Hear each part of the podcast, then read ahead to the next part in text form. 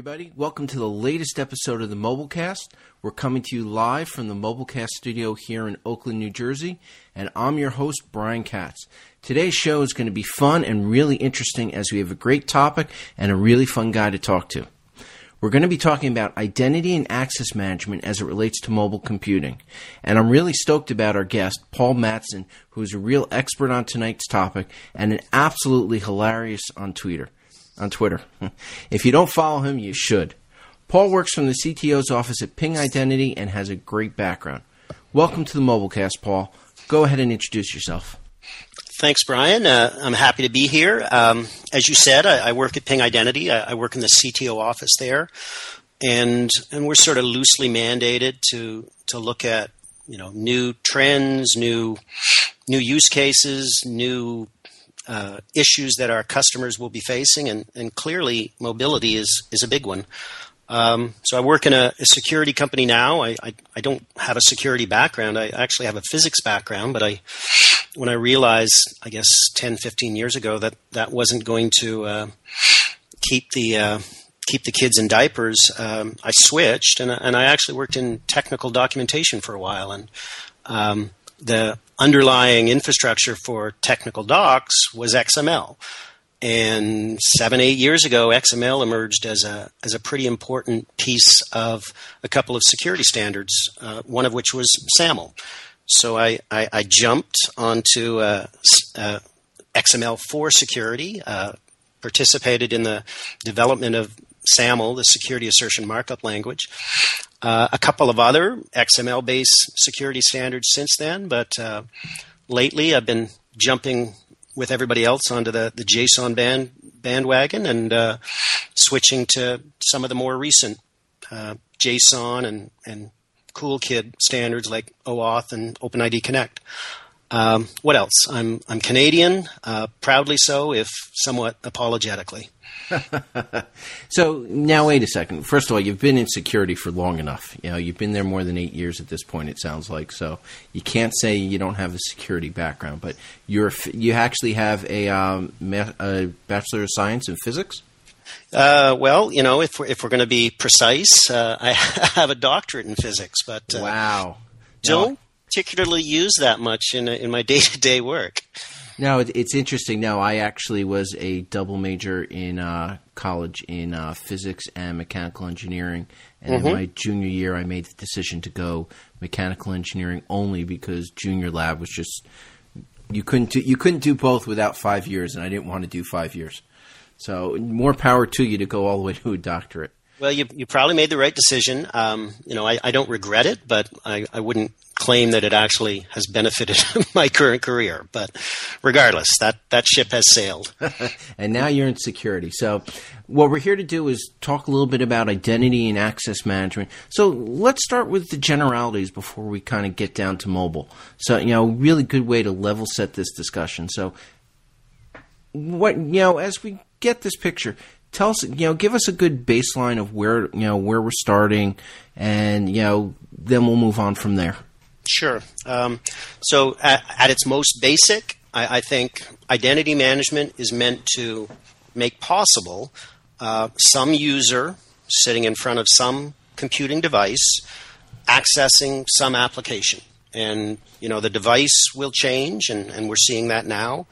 Uh, the application the, the, the mechanisms by which the application functionality is accessed will change. We're seeing that now. Uh, where the apps are hosted will change. Uh, clearly, we're seeing that with the cloud. But all of those variations and permutations uh, don't change the fact that you know it really just boils down to some user needs to be able to access an application, and the application, if it's anything other than trivial, needs to make sure that that user should be allowed to see that application, whether it's you know personal, eh, private information or business data that only particular users should be allowed to see. So, identity management is is all the underlying pieces and infrastructure that make that happen. Um, so, know, so, so, in other words, what what we're saying is, when you run an app, the app needs to know who you are, and whether you have permissions to come out and play. Correct. Um, and historically, the mechanism by which an app did that, you know, maybe sitting on a mainframe or or um, uh, or older, was that a user would have been issued some sort of password, and they would directly authenticate, present that password, maybe some account name, and the application uh, would bear the burden of authenticating that user. You know, check the password, see if they're, see if the password's valid, see if the user's good, and see if they should be authorized and allowed to to do what they're asking to do.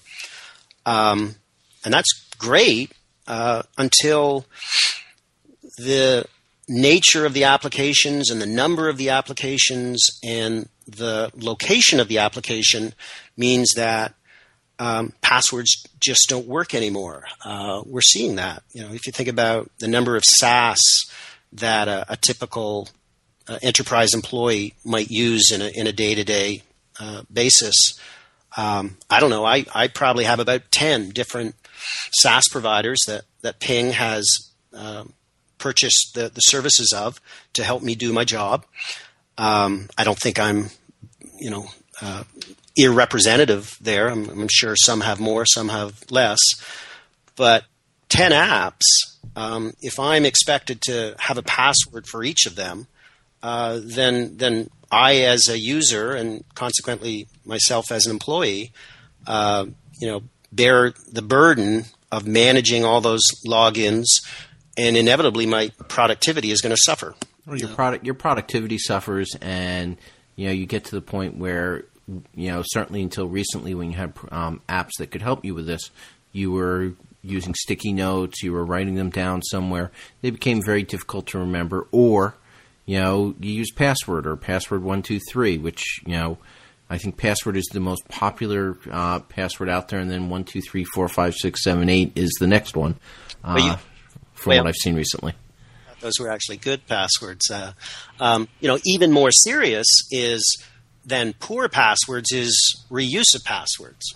Or you know they're they're not independent those risks because because if I use a bad password or even if I use a strong password at a site that is hacked and that and that password is breached the, the risk is not limited to only that one site or application if I've used that same password elsewhere. So password. So you talked about password reuse, which really brings us to the next part of the discussion of what is single sign-on? So, single sign is a is a model of user authentication into applications that that presumes that a user doesn't actually need to have a password at every application they want to use. Instead, uh, in in one manifestation of single sign-on, they authenticate to some other entity, and that entity uh, Perhaps it's their enterprise, or perhaps it's Facebook in the consumer world. That other entity asserts the relevant pieces of identity um, and identifiers about that user to the application site. So, is it, so is it fair to say that um, whatever that piece is really becomes the identity authority? It says who you are and passes that information along to the app that you want to use. Exactly, and and uh, depending on the the nature of the relationship between the app and the authority uh, or the identity provider, sometimes referred to, um, they may well have come to an agreement as to what pieces of identity need to be asserted. Um, in an enterprise, you know, it's probably going to be my role. What what do I do at the enterprise? Because the applications will want to make a, an appropriate authorization decision based on that role. So essentially, do I have permission to see this data or that data? And you know, what do I have permission to? What don't I? I probably shouldn't see HR data, but I should be, you know, being that I do mobile at my job, I should be able to see information about mobile devices and everything else. Right now, that sort of granularity of authorization decision probably sits at the application, right? And and based on the the attributes about your role at your company, uh, it's the application that can make that, that authorization decision. It's, it's unlikely typically that your enterprise would be asserting um, that you have specific permissions to do specific things at the applications. It, it, can work that way, but typically they assert identity attributes, and then it's the application that uh, owns the decision about what you can do. Okay, so the so single sign-on's been around for a while. You know, we've taught. You know, we're starting to get a handle on having an identity authority, and it asserts who you are. Yep. And then the app has the role. So single sign-on has been played with web apps forever. I mean, I remember using it, it back in 2000, and probably much longer than that. Not necessarily well. I think it's grown up a little bit. But can you explain how it works for a web app? Because I think that'll make more sense when we get to start talking about mobile apps in a couple minutes. So, so there's a number of standards that have been defined over the last uh, seven, eight years that that define uh, via the browser, because uh, you know a web app is going to be accessed in a browser of some sort. So that the standards stipulate kind of a messaging pattern between the application, some website that the user is trying to access, and the identity provider, uh, some other website that uh, can authenticate, actually log the user in, uh, maybe with a password, maybe with something better than a password. So the standards stipulate how those two websites communicate amongst themselves about that user. So if, for instance, I start off at the application and I say I want to log in, um, typically that, that application website or the service provider will give me an option to log in directly, you know, if I have a password there. Um, but also they might give me an option to specify I want to log in via SSO. Maybe they give me a, a text field that I can type in um, my identity provider, my my enterprise or, or equivalent. Alternatively, they might uh, discover that information by asking my, my email, etc. So th- there are ways for the application to know for a given user, you know, where do I send them to be authenticated? Once the application knows where the browser should be sent, then the standards stipulate what parameters should be passed on those uh, those 302 those browser redirects to that other uh, website, the ID, IDP. Um, identity provider for. for so you you uh, you mock my acronyms sometimes, but it's taken me a while to get used to the M star M uh, library. Yeah, well, you know, pot calling kettle black here. Uh, um, us mobile people have probably fifty to one hundred acronyms that we will use interchangeably, and it really doesn't matter. We're quite free with them. So every community has that. It's how we keep out outsiders. so you're talking about identity providers. You've kind of explained how it works with web apps, but you keep talking about standards, and I've heard about a lot of these different standards: SAML, OAuth, OAuth 2, JSON. You know, we go through all these, but to be honest, most people get so technical start drawing these diagrams that take up two, three pages to explain how they work together. Can you explain a little more simply what the, what some of these are?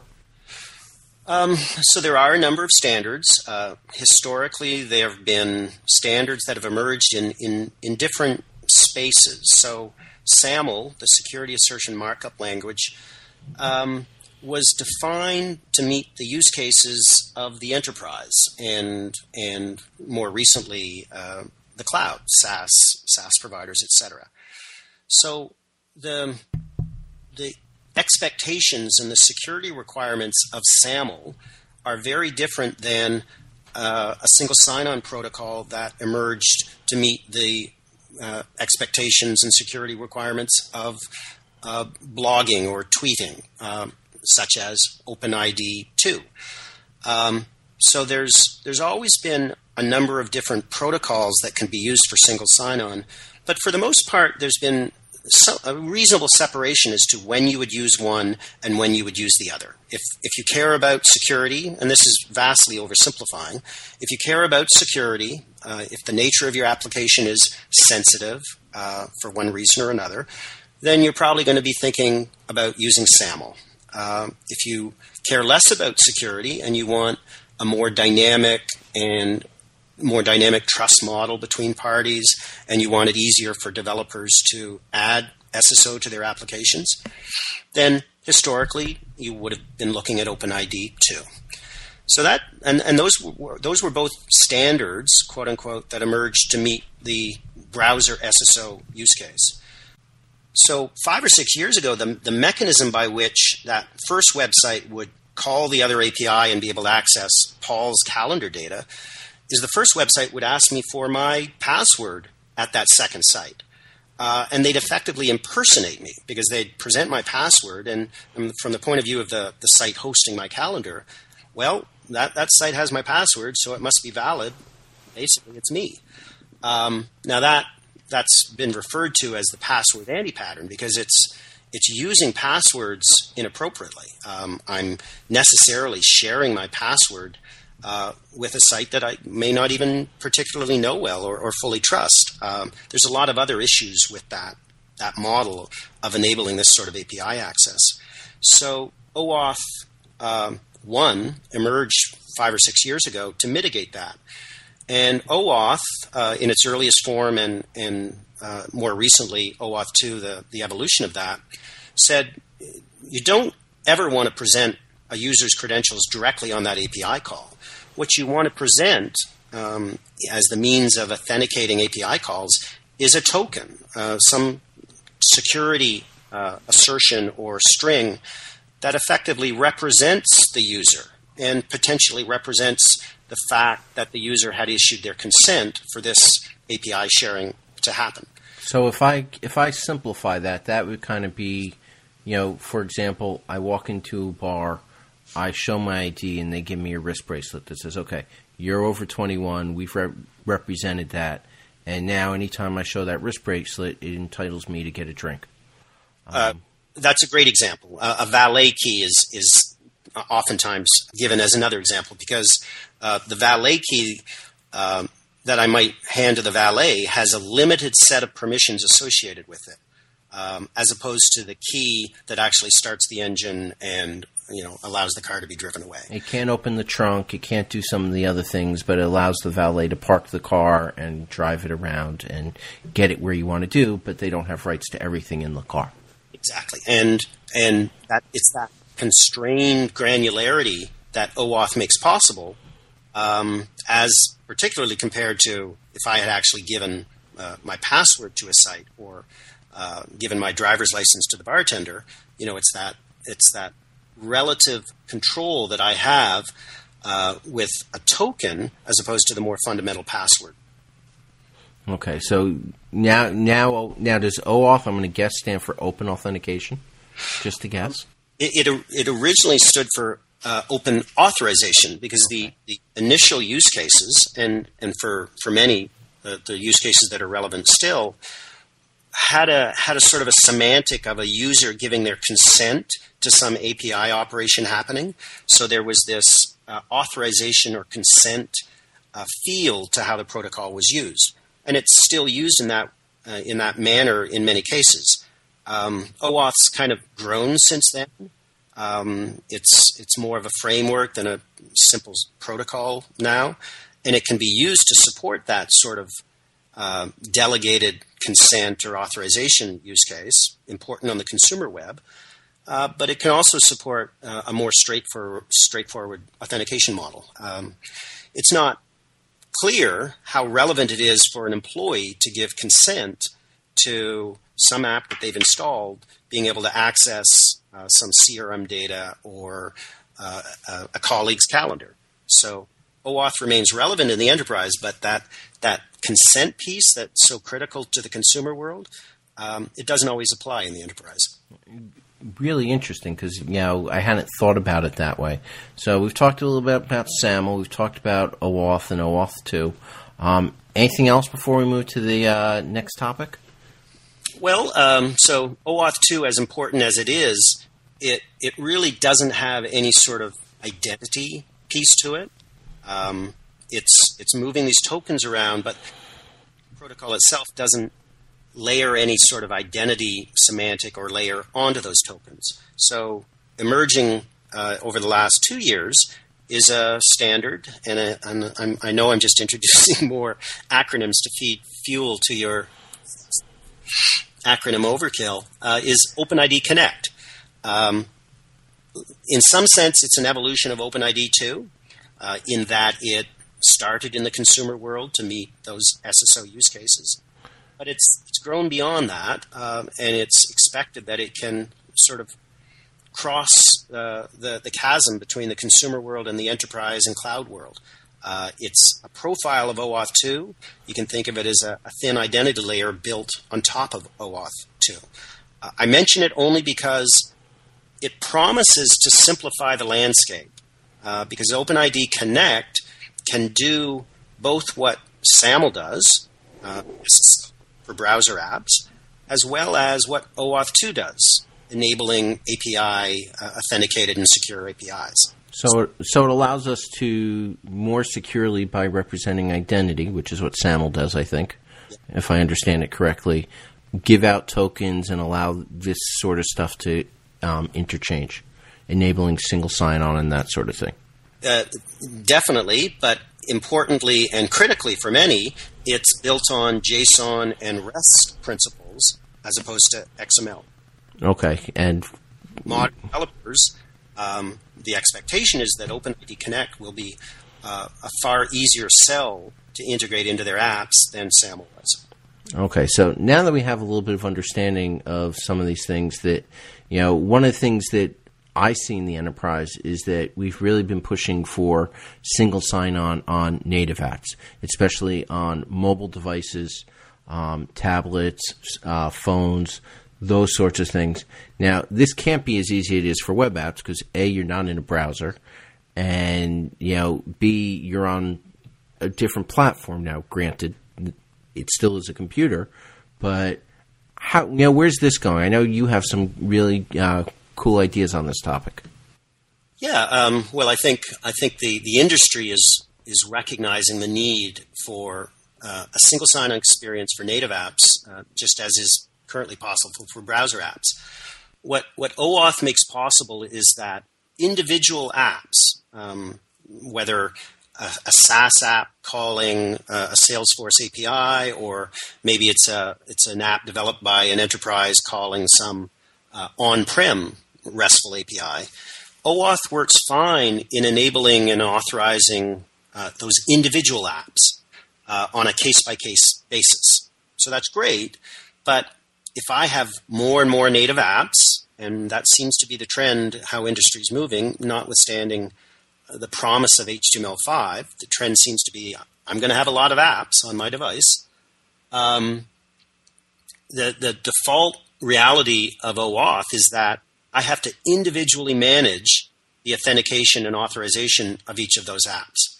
So that uh, arguably doesn't scale. Um, and it particularly doesn't scale if each of those apps has a different concept of, of session and, and validity of token lifetimes, etc.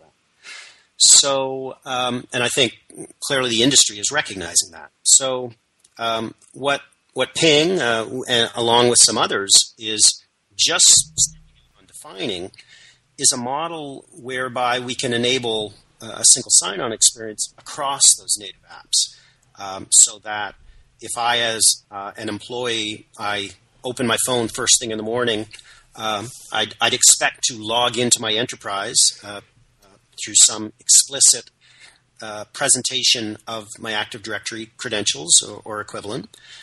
And then, based on that, I'd be able to enjoy access to all the native apps that are relevant to my role installed on that device uh, in a seamless manner. Um, so you so we got what we want to do. How do we do it?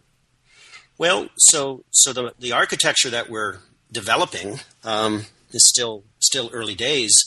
Um, depends upon the idea of some sort of uh, privileged application or agent running on the device, um, you know, associated with my enterprise identity. It's to that agent that I explicitly log in on a daily or, or you know some uh, some policy defined schedule. And then, based on that explicit login or authentication, it's that agent that's able to go and get the tokens that the actual business apps need to do their job. So rather than each business app bearing the burden and, and corresponding the user bearing the burden of individually obtaining the OAuth tokens that it needs for its API calls, the agent takes on that role. Um, so a simpler trust model, arguably, but importantly, a far uh, more usable model for the user. So, uh, would a good way of, you know, I guess, would a good analogy for this be um, if I go back to the 90s when E-ZPass first came out?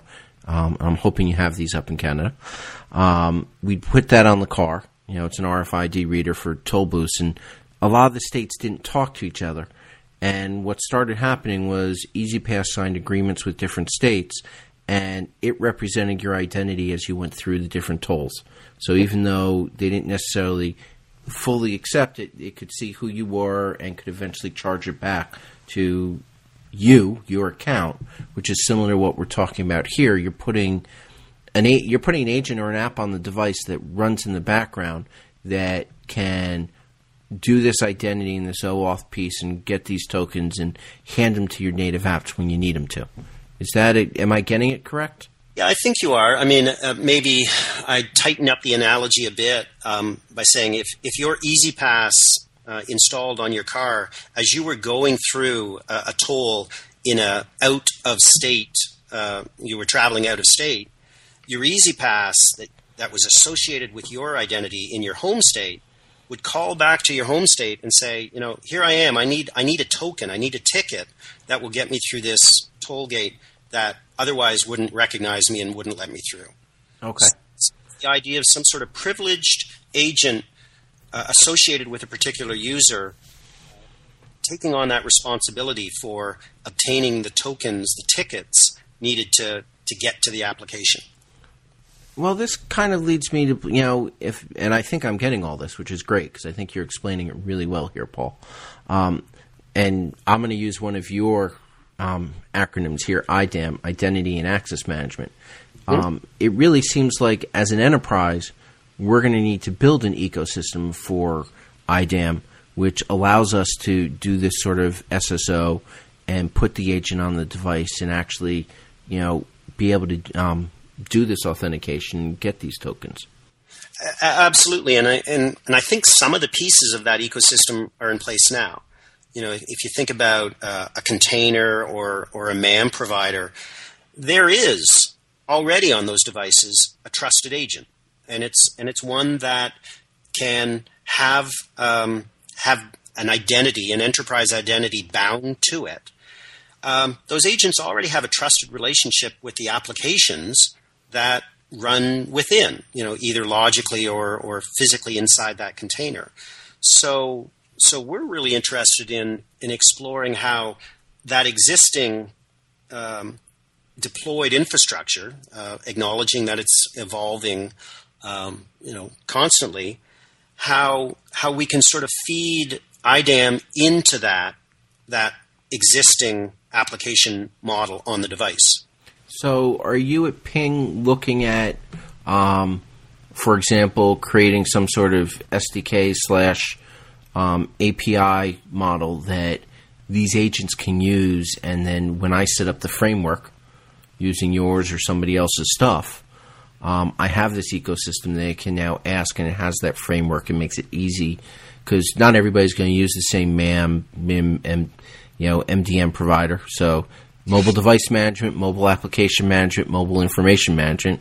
For those of you that aren't familiar with the acronyms, um, is that how it's going to work? Well, so i you're asking if Ping would would define our own SDK. There, there seem to be enough SDKs out there that that a, an application developer, uh, uh, a SaaS developer, or some some enterprise developer is being asked to write to um, if they want their app to work with the various MAM.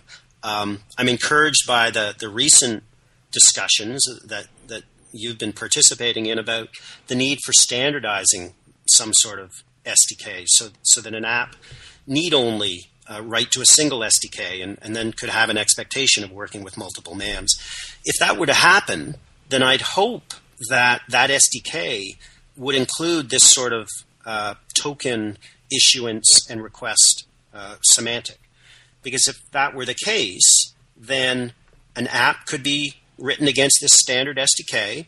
It could find itself installed onto uh, various devices where, you know, theoretically, uh, independent of which MAM was on the device, it would just work.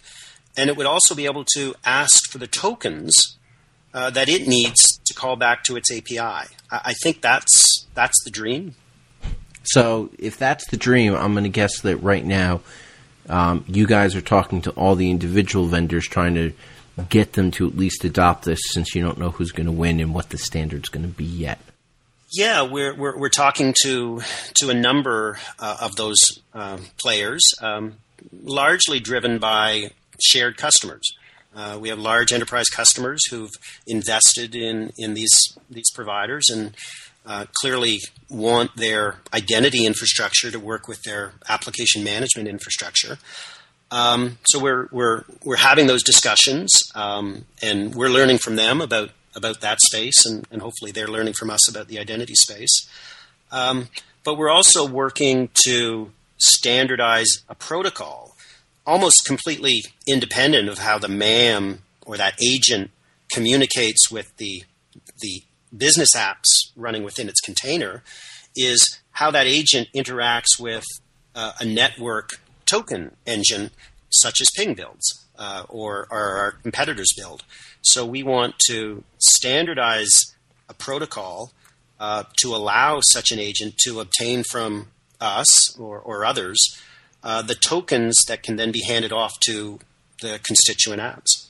So, and how far along are you um, with that standard, working with everybody in your industry?